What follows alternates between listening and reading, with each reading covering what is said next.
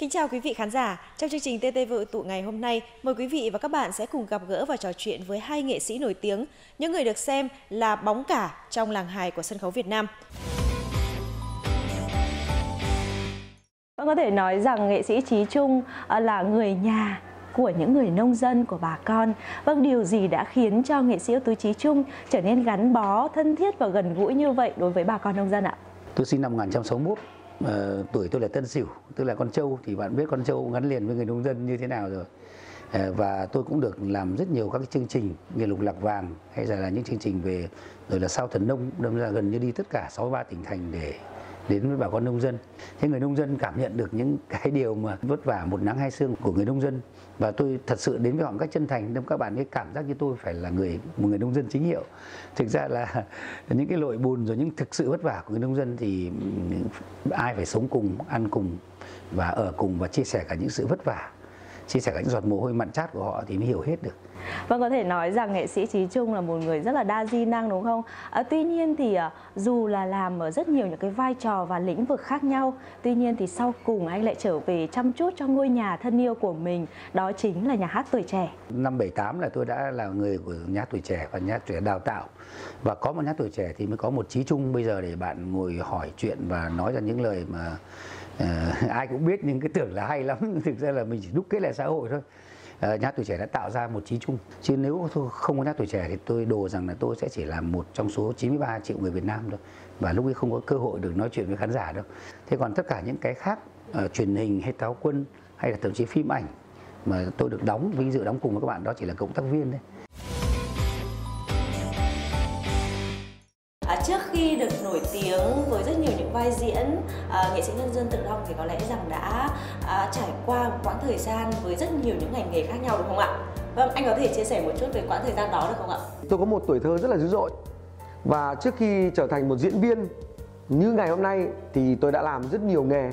Trong đấy có cả đi bán kem này phụ xe phụ vữa phụ hồ phụ bàn uh, bưng bê bốc vác.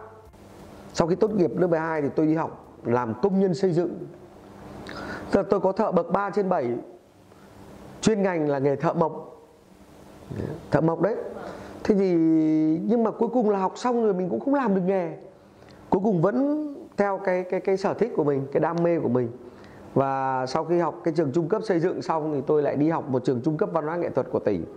Học trường trung cấp văn hóa nghệ thuật của tỉnh được một thời gian thì tôi mới nộp, nộp đơn để thi vào trường đại học sân khấu điện ảnh cho đến bây giờ thì tôi nghĩ rằng là cái con đường vào nghề của tôi nó khá là trông gai.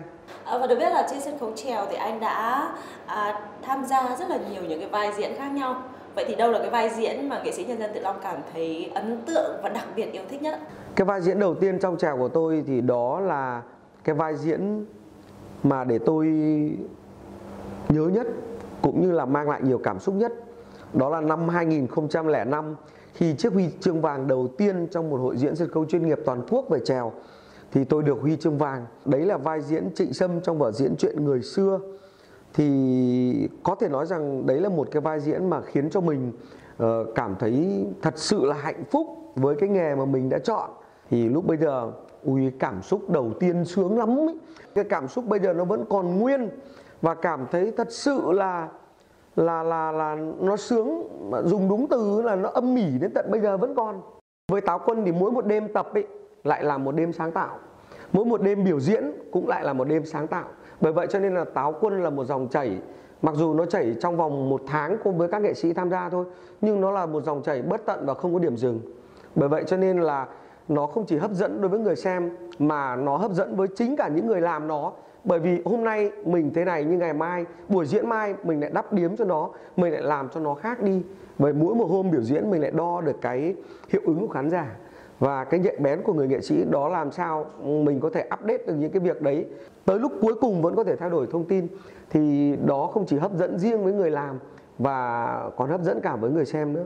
Thưa quý vị và các bạn, có thể khẳng định cả hai nghệ sĩ mà chúng ta gặp gỡ và trò chuyện ngày hôm nay, mỗi người đều có những câu chuyện nghề, chuyện đời rất riêng. Song điểm hội tụ lớn nhất ở họ đó chính là tình yêu cháy bỏng dành cho nghệ thuật và cho những vai diễn.